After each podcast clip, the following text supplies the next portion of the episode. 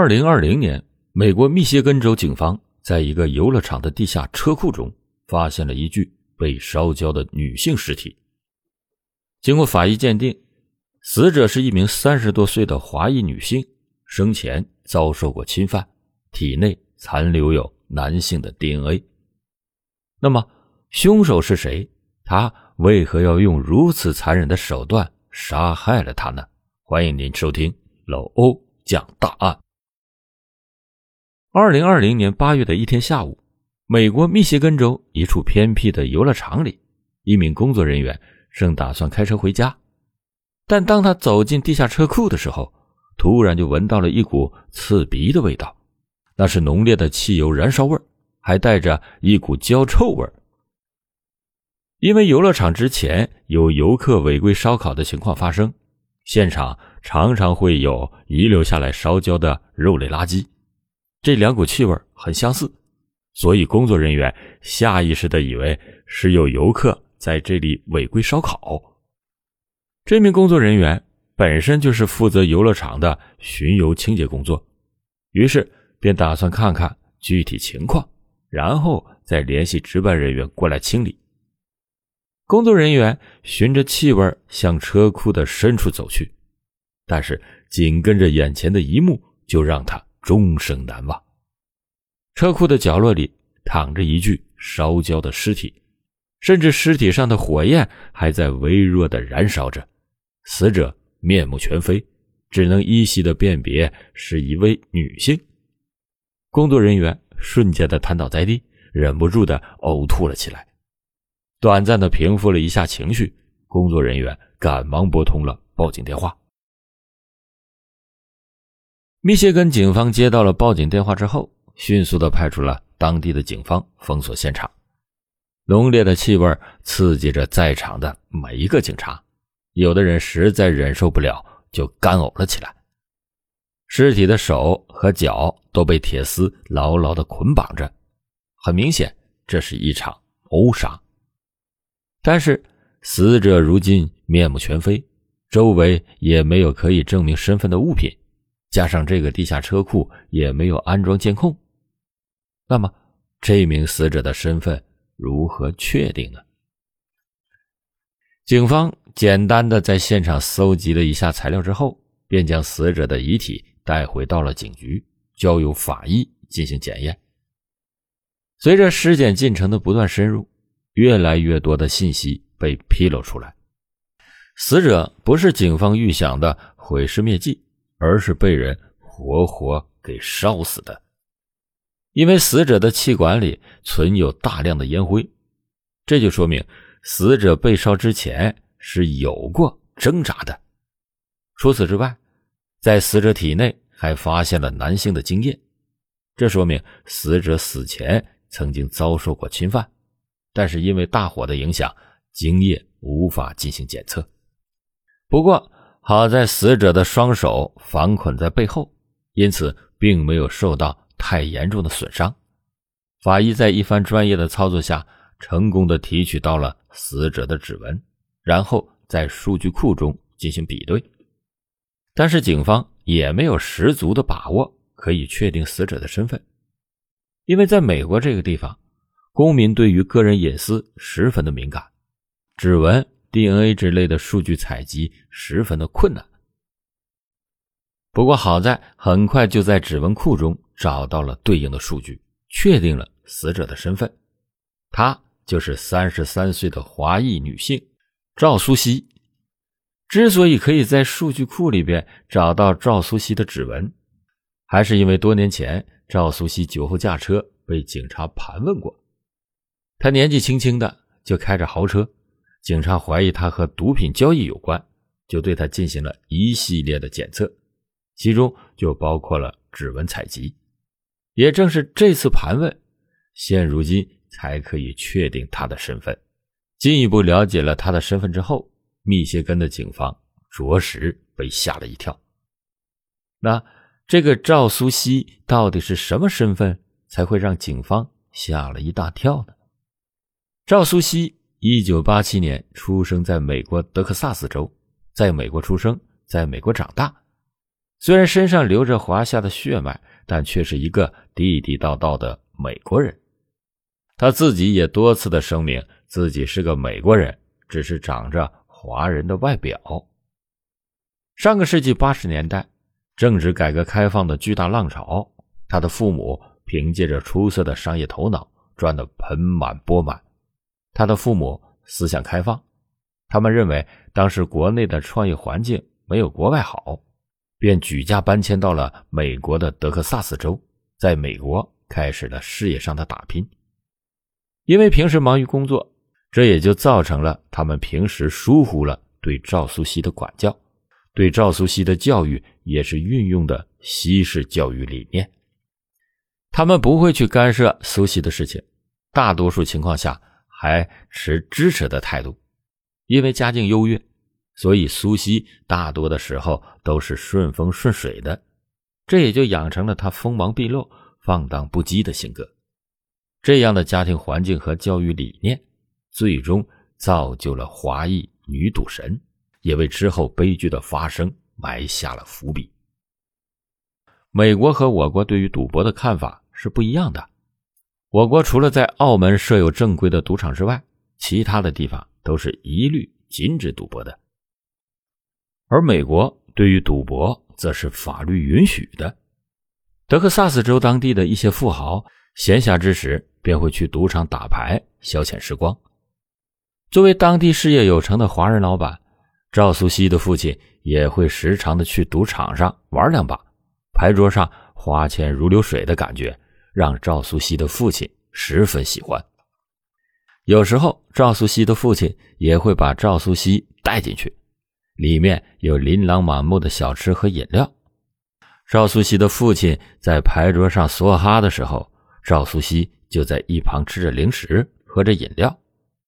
不过赵苏西的父亲还是有很强的自制力的，正所谓小赌怡情，赌博在他看来不过是闲暇时光的消遣，并没有过度的沉迷其中。从小在这种环境下长大，赵苏西也对赌博产生了兴趣。但是他这个时候还只是个小孩子，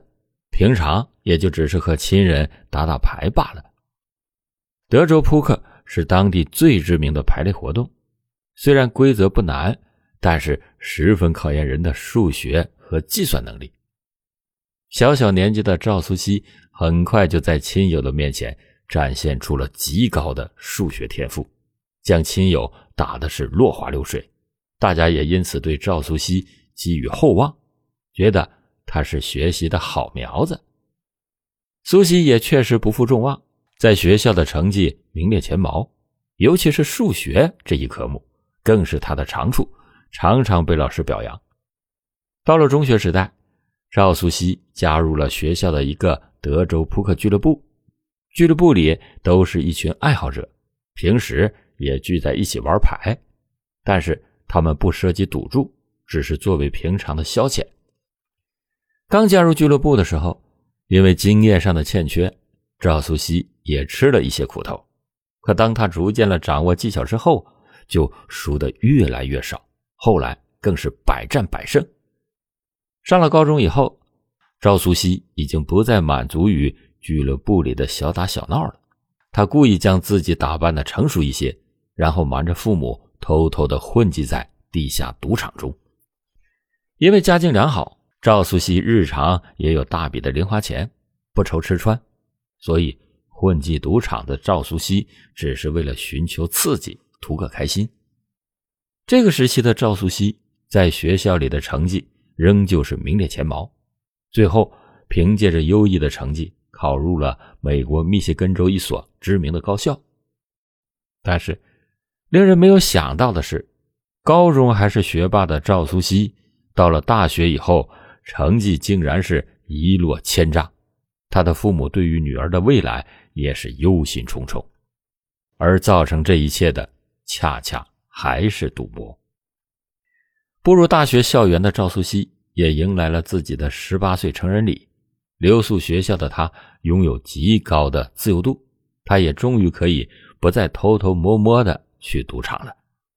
赌场里的赵苏西伶俐自信，眼光毒辣，虽然面庞稍显稚嫩，但是在赌桌上的那股子英气引得赌场里的人频频侧目。常年混迹赌场的赵素汐经验丰富，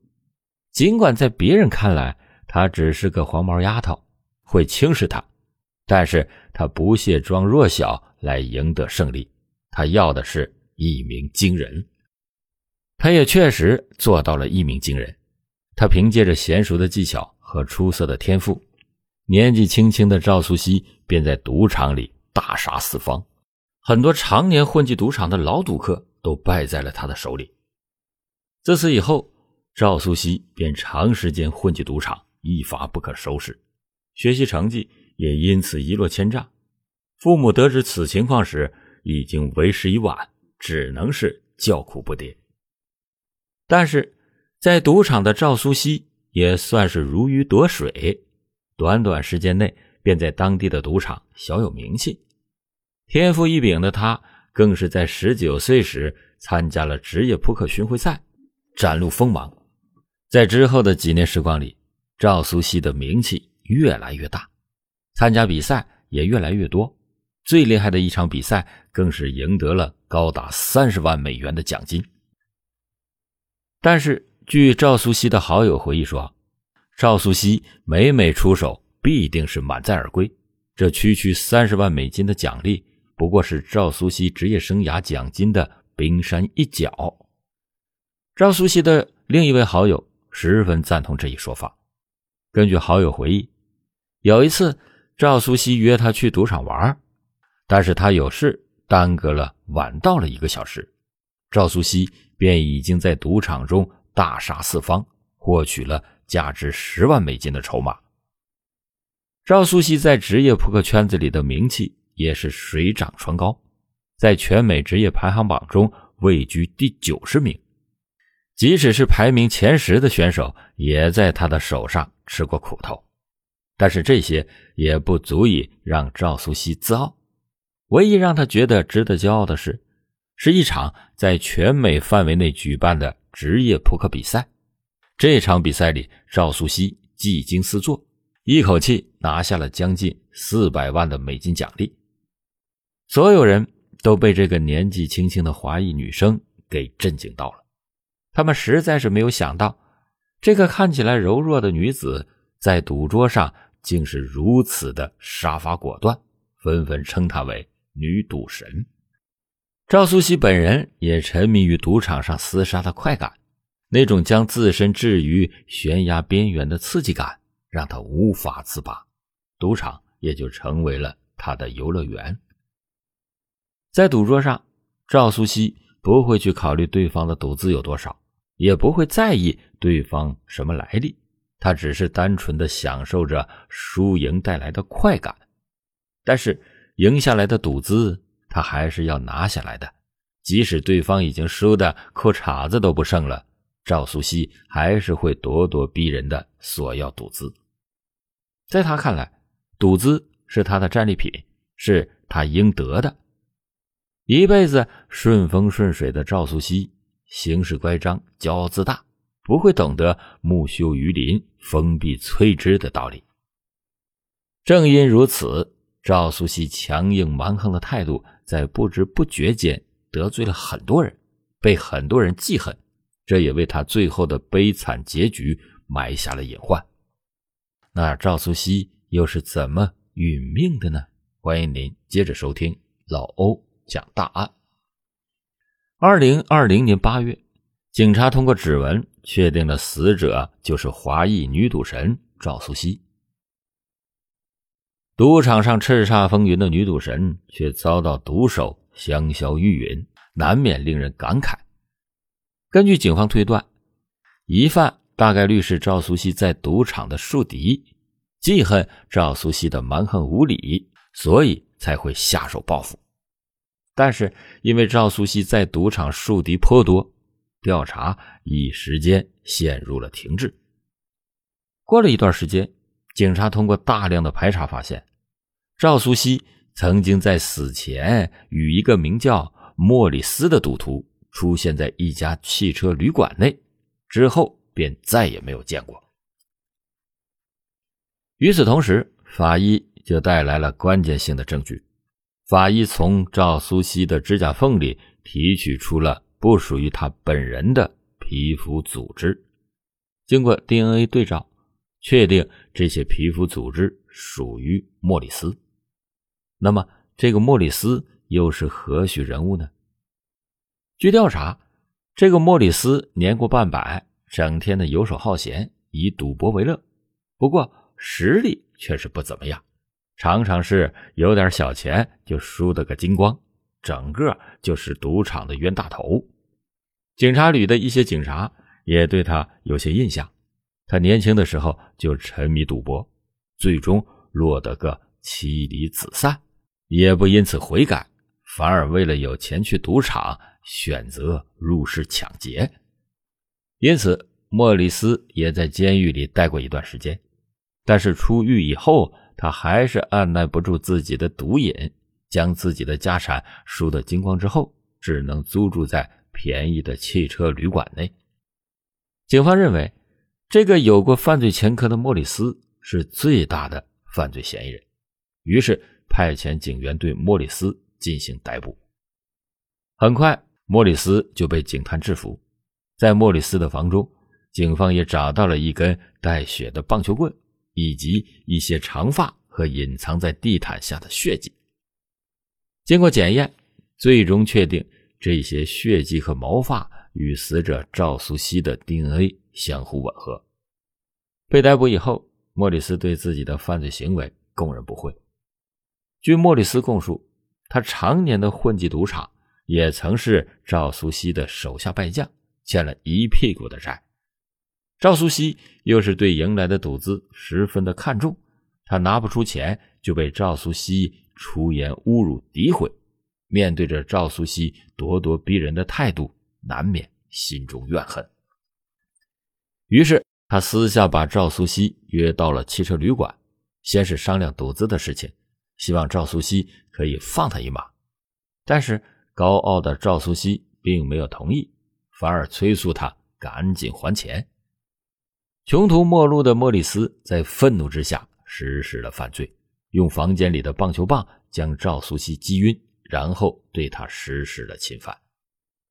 有过犯罪前科的莫里斯担心事后败露，便把赵苏西带到了偏僻的游乐场地下车库中，打算淋上汽油，用火毁尸灭迹。如今人证物证齐全，警方依法对莫里斯进行了起诉。但是因为密歇根州没有死刑，所以法院最后判处莫里斯二十五年的监禁。虽然这件案子已经结束了，但是广大网友仍旧对案件中一些疑点讨论不止。莫里斯是杀害赵苏西的直接凶手，这一点毋庸置疑，但是他的杀人动机可能另有说法。其一，莫里斯和赵苏西可能是合作关系，不然赵苏西不可能毫无防备地和莫里斯步入旅馆。两个人发生矛盾的原因极有可能是因为分赃不均。其二，莫里斯可能是一只替罪羊，幕后黑手可能是某赌场的老板。因为赵苏西之前在赌场大杀四方，锋芒毕露，严重地损害了赌场的利益，被很多赌场拉入了黑名单。莫里斯可能就是受到幕后老板的指示，残忍地杀害了赵苏西。但是这一猜测只是推断，没有实质性的证据。但是不论莫里斯动机如何，他已经得到了惩罚，而赵苏西的死或许也和他自己的性格有关。纵观赵苏西这位女赌神的一生，成也赌博，败也赌博，令人感到唏嘘。如果他能够及时的抽身，金盆洗手，或许也不会有这样的结局。如果他的父母能够及时的纠正他，以他的家境肯定可以过上平静无忧的生活，也不会走上这样的道路。但是哪里有这么多的如果？赌博这个东西害人又害己，莫里斯沉迷赌博，妻离子散，走上了一条不归之路。赵苏西醉心赌博，一直都在追寻所谓的刺激感，如今却落得如此的下场。这一桩桩一幕幕都是在以血的教训告诫我们远离赌博，这不仅仅是为了我们自己，也是为了我们的家人，只有踏实本分，才能家庭和睦，生活幸福。好了，感谢您今天收听老欧讲大案，老欧讲大案，警示迷途者，唤醒梦中人。